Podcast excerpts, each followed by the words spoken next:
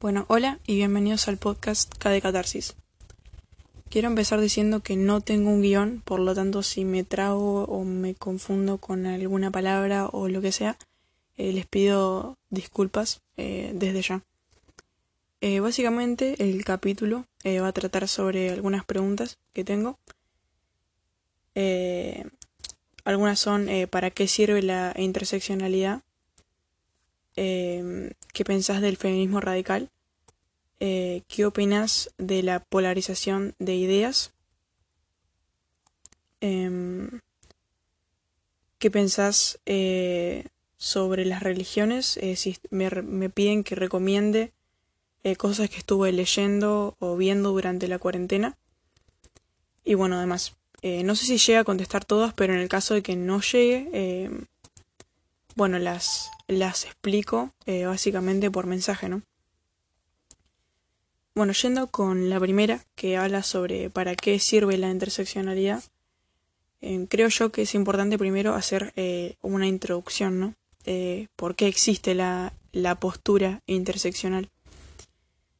Eh, supongamos eh, en un mundo, supongamos que existe un mundo eh, donde la mayoría puede caminar. Tiene dos piernas y tiene la facilidad de caminar. Y de repente, por X razón, nace una persona que, que no puede caminar y que por lo tanto, al no poder caminar, se tiene que trasladar por la ciudad o por el pueblo o donde sea que, vida, que viva em, en silla de ruedas. ¿Qué pasa? Que por el hecho de haber nacido en esta sociedad donde casi todo el mundo, excepto él, eh, puede caminar eh, para ir hacia arriba o ir hacia abajo, se encuentra con un montón de escaleras. Por lo tanto, eh, se ve desprivilegiada al no poder caminar. Y bueno, se encuentra en, una imagen que se creó hace poco, que sirve un poco para identificarse dentro de la interseccionalidad. Es una imagen que se llama eh, rueda de privilegios. ¿En qué consiste? Básicamente, eh, la imagen consiste en que dentro se encuentran las personas que si bien, o sea, para, para explicar, tipo, las, primero tenemos las personas que están eh, por fuera, ¿no? El ser humano tiene una vida difícil, ¿no? Eh, imaginemos que si a esa vida difícil le agregamos eso de, por ejemplo, estar en silla de ruedas. Bueno, dentro de esa rueda de la interseccionalidad está el agregado, o sea, personas que tienen una vida difícil, como todo el mundo, pero que encima tiene un agregado que hace eh, que les hace tener una vida aún más difícil. Eh, ¿Quiénes están dentro de eso? Están eh, las personas negras, eh, las personas con discapacidades, como el ejemplo que di, las personas con enfermedades mentales, las mujeres, y así hay un etcétera, hay como un parámetro muy grande. Así que bueno, yo creo que sirve también para identificar un poco también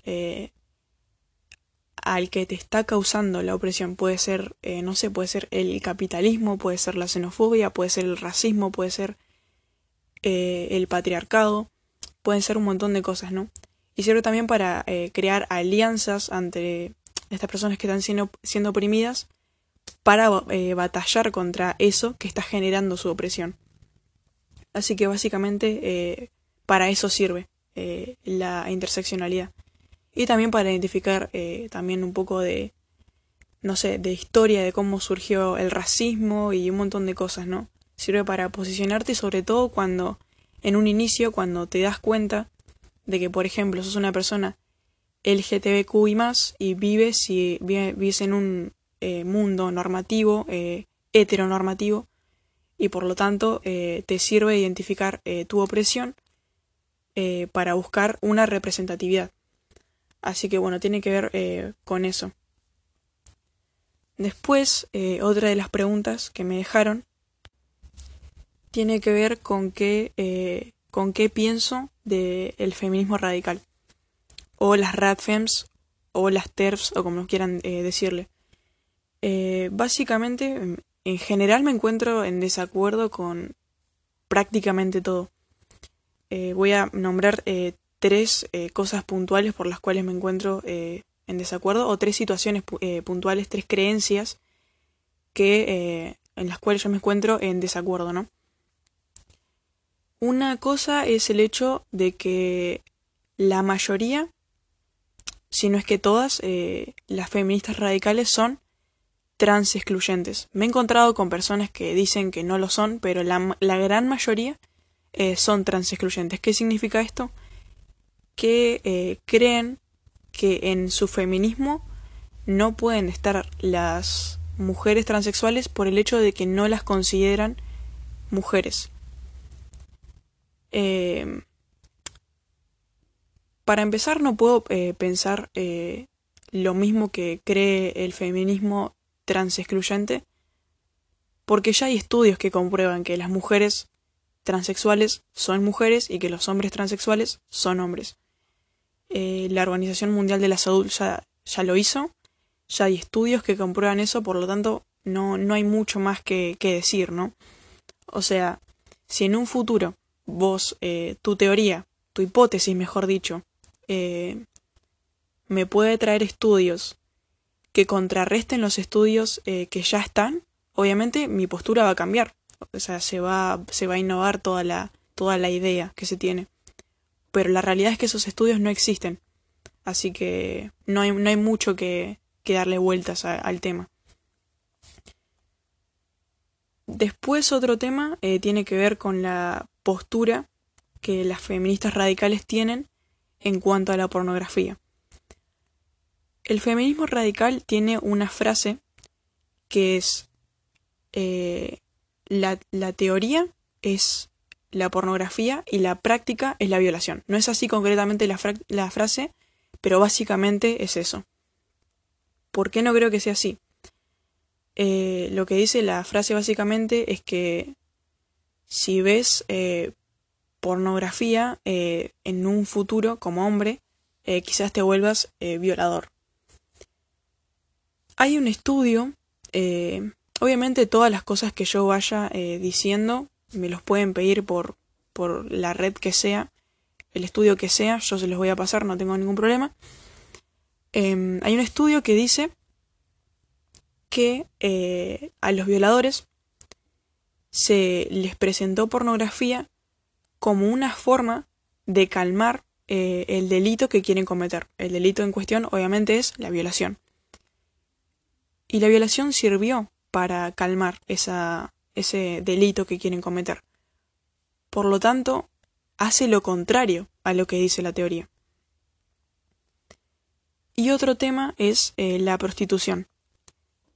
El feminismo radical sostiene eh, el abolicionismo, que es una postura que eh, quiere prohibir básicamente, no es prohibicionista, pero es abolicionista, o sea, quiere decir que la prostitución eh, no se ejerza eh, dentro del abolicionismo, o sea, dentro de el país concreto que sea abolicionista. Se tiene como una referencia buena, o sea, el feminismo radical tiene como una buena referencia a Suiza, que es un país abolicionista. ¿Qué pasa con Suiza? Que Suiza, tomando esta postura abolicionista que se supone reduce los niveles de trata, le pasa lo contrario tiene más trata, siendo que ella lleva años siendo abolicionista. Por lo tanto, su abolicionismo claramente no está funcionando. Y esto se, se comprueba con estadística y un montón de estudios que eh, surgieron a partir de esto.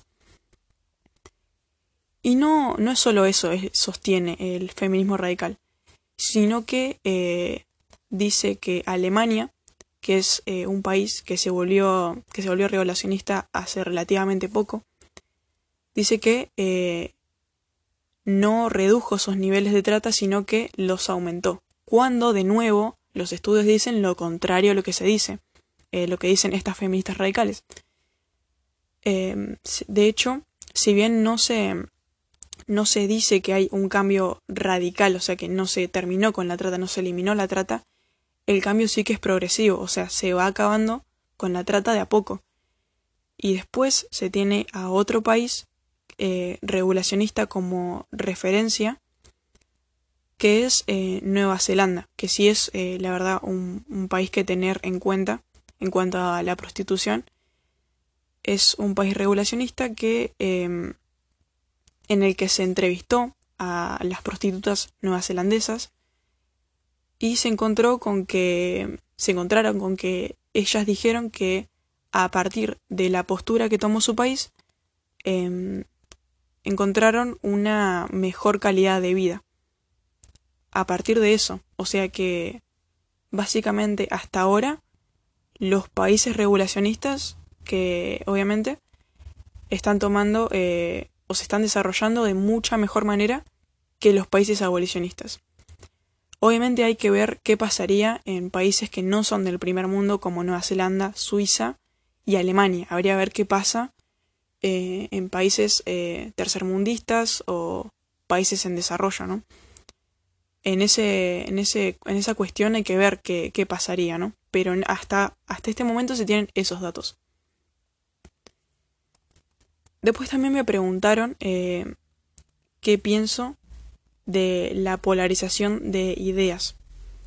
Em, este tema abarca muchísimo, por lo que vi, o sea, por lo que entiendo hasta ahora, abarca muchos, muchos temas. Así que voy a hablar eh, del foco, creo yo, que es eh, lo que pasa con el tema de la polarización de ideas puntualmente en Internet.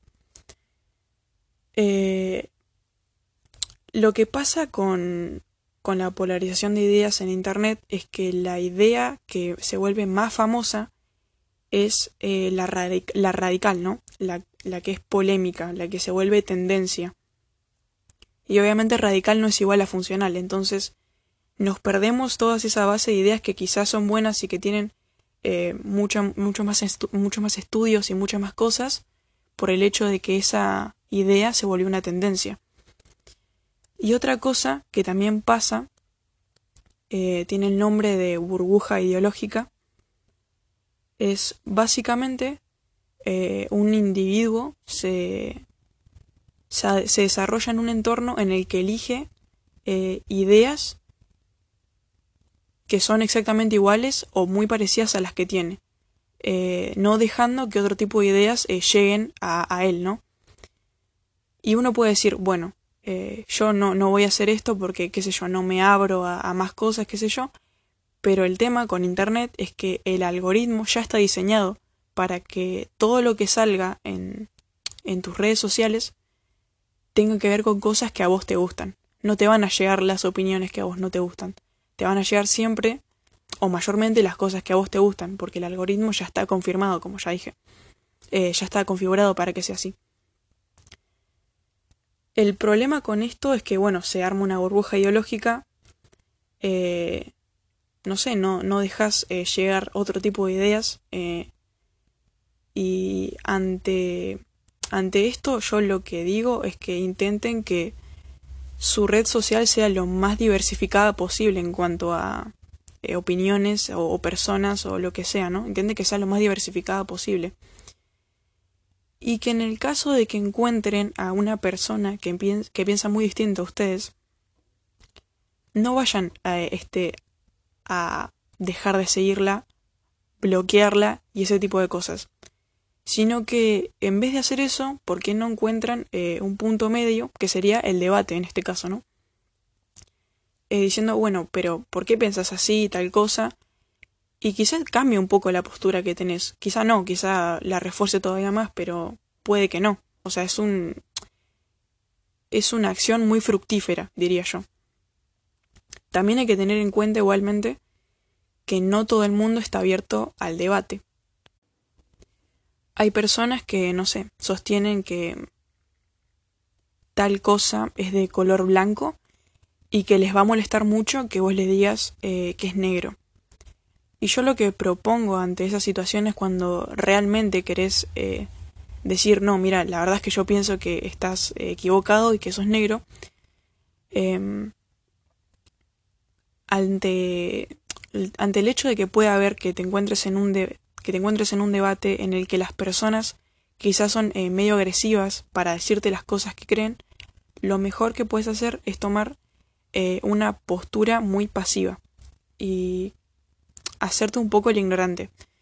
a ver, en vez de decir, mira, esa cosa no, no es blanca, es negra, anda de a poco. Es decir, no, pero no ves que esa, esa cosa blanca quizá en el borde es medio gris. Y ir como de a poco, ¿no? O sea, básicamente le haces preguntas de por qué, de por qué es blanca, cómo funciona, qué sé yo. Y obviamente te van surgiendo dudas mientras vos le, vas haciendo eh, esas preguntas.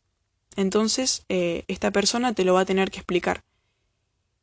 Y te tiene que saber explicar todo, ¿no? Porque si no te sabe explicar todo, o queda algo suelto, quiere decir que su idea de que esa cosa es blanca no está realmente eh, conformada.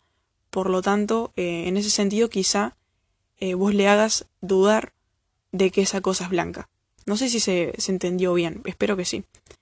Pero básicamente eso, intenten ir de una forma pasiva, de a poco, Obviamente ustedes pueden entrar eh, a un debate como ustedes quieran. Eso es una simple recomendación, ¿no? Pero bueno. Preguntaron eh, dónde me ubico ideológicamente o si tengo una ideología. Em, no tengo, tengo ideas, no sé si tengo ideologías. A ver, si bien el veganismo eh, es una ideología y la interseccionalidad es una ideología y son cosas que yo sí tengo, más bien las veo como un agregado de una ideología que yo en algún futuro tenga quizá, eh, tiene que tener, o una forma en las cosas de, una forma de hacer las cosas que yo veo, la forma correcta, ¿no? Pero yo supongo que esta pregunta se refiere a si, no sé, si soy comunista o si soy peronista o ese tipo de ideas, eh, esas ideologías, yo no las tengo. Eh, más que nada porque no me gusta eh, encasillarme en una ideología. Obviamente, al hablar de cualquier, cualquier tema, como no se puede ser eh, la democracia o, o, la pobreza o ese tipo de cosas, sí que sé posicionarme. Pero no desde una ideología, sino en cuanto a ideas súper diversas. No me gusta eso de tener una ideología. Lo que sí puedo llegar a tener eh, son corrientes filosóficas, ¿no? seguir corrientes filosóficas, que igualmente soy cambiante, pero una de ellas puede ser eh, la filosofía del ego, que no es el ego que conocemos comúnmente como, no sé, una postura como reacia y mala, sino como eh, no ayudar cuando no estás en posición de ayudar. Em, una, un ejemplo podría ser, eh, no sé, vos querés donar eh, cierto tipo de, cierta cantidad de dinero, eh, cuando realmente ese dinero lo podrías usar para otra cosa que también te va a servir en tu vida. A ese tipo de cosas vos se la tendrías que dejar a otra persona, como por ejemplo una persona que puede ser de una clase privilegiada, que donar ese dinero no le jode en nada, entonces claramente esa persona sí que está en posición de hacerlo, pero vos no. Entonces no te conviene hacerlo. Y también tiene que ver con que al final eh, nadie, sabe, nadie sabe más eh, de uno que de uno mismo. Y en, de alguna forma eh, estás vos con vos mismo siempre. O sea, sos el único que se va a bancar durante de principio a fin. Entonces, obviamente te posicionas primero. Así que bueno, Creo que esas son eh, todas las preguntas, o más o menos las que llegué a, contestar. También me preguntaron eh, si recomiendo eh, algo que estuve viendo o leyendo durante esta cuarentena. Sí recomiendo un par de cosas. recomiendo Evangelion, que está en Netflix, así que vayan a verlo si no lo vieron. recomiendo a ContraPoints, que es una youtuber americana que bueno, eh, habla un poco en sus videos sobre, sobre feminismo radical, sobre TERF, sobre capitalismo, sobre eh, marxismo, sobre eh, personas importantes de la derecha estadounidense, tales como, no sé, Jordan Peterson o Ben Shapiro. Y bueno, las contrapone como diciendo, mira, lo que te están diciendo la verdad que es mentira, o sea, con estudios y demás cosas, ¿no? Siempre y cuando eh, sean eh, realidades comprobables, o sea, ideas comprobables. Así que bueno, eh, gracias por escuchar el podcast, gracias por quedarse hasta el final, gracias a los que hicieron eh, preguntas y nos vemos en otro capítulo. No salgan de sus casas. Si se ven obligados a salir, eh, no lleven las manos a, la cara porque es el principal eh, foque de contagio, foco de contagio, perdón. Así que bueno, nos vemos en otro capítulo y gracias.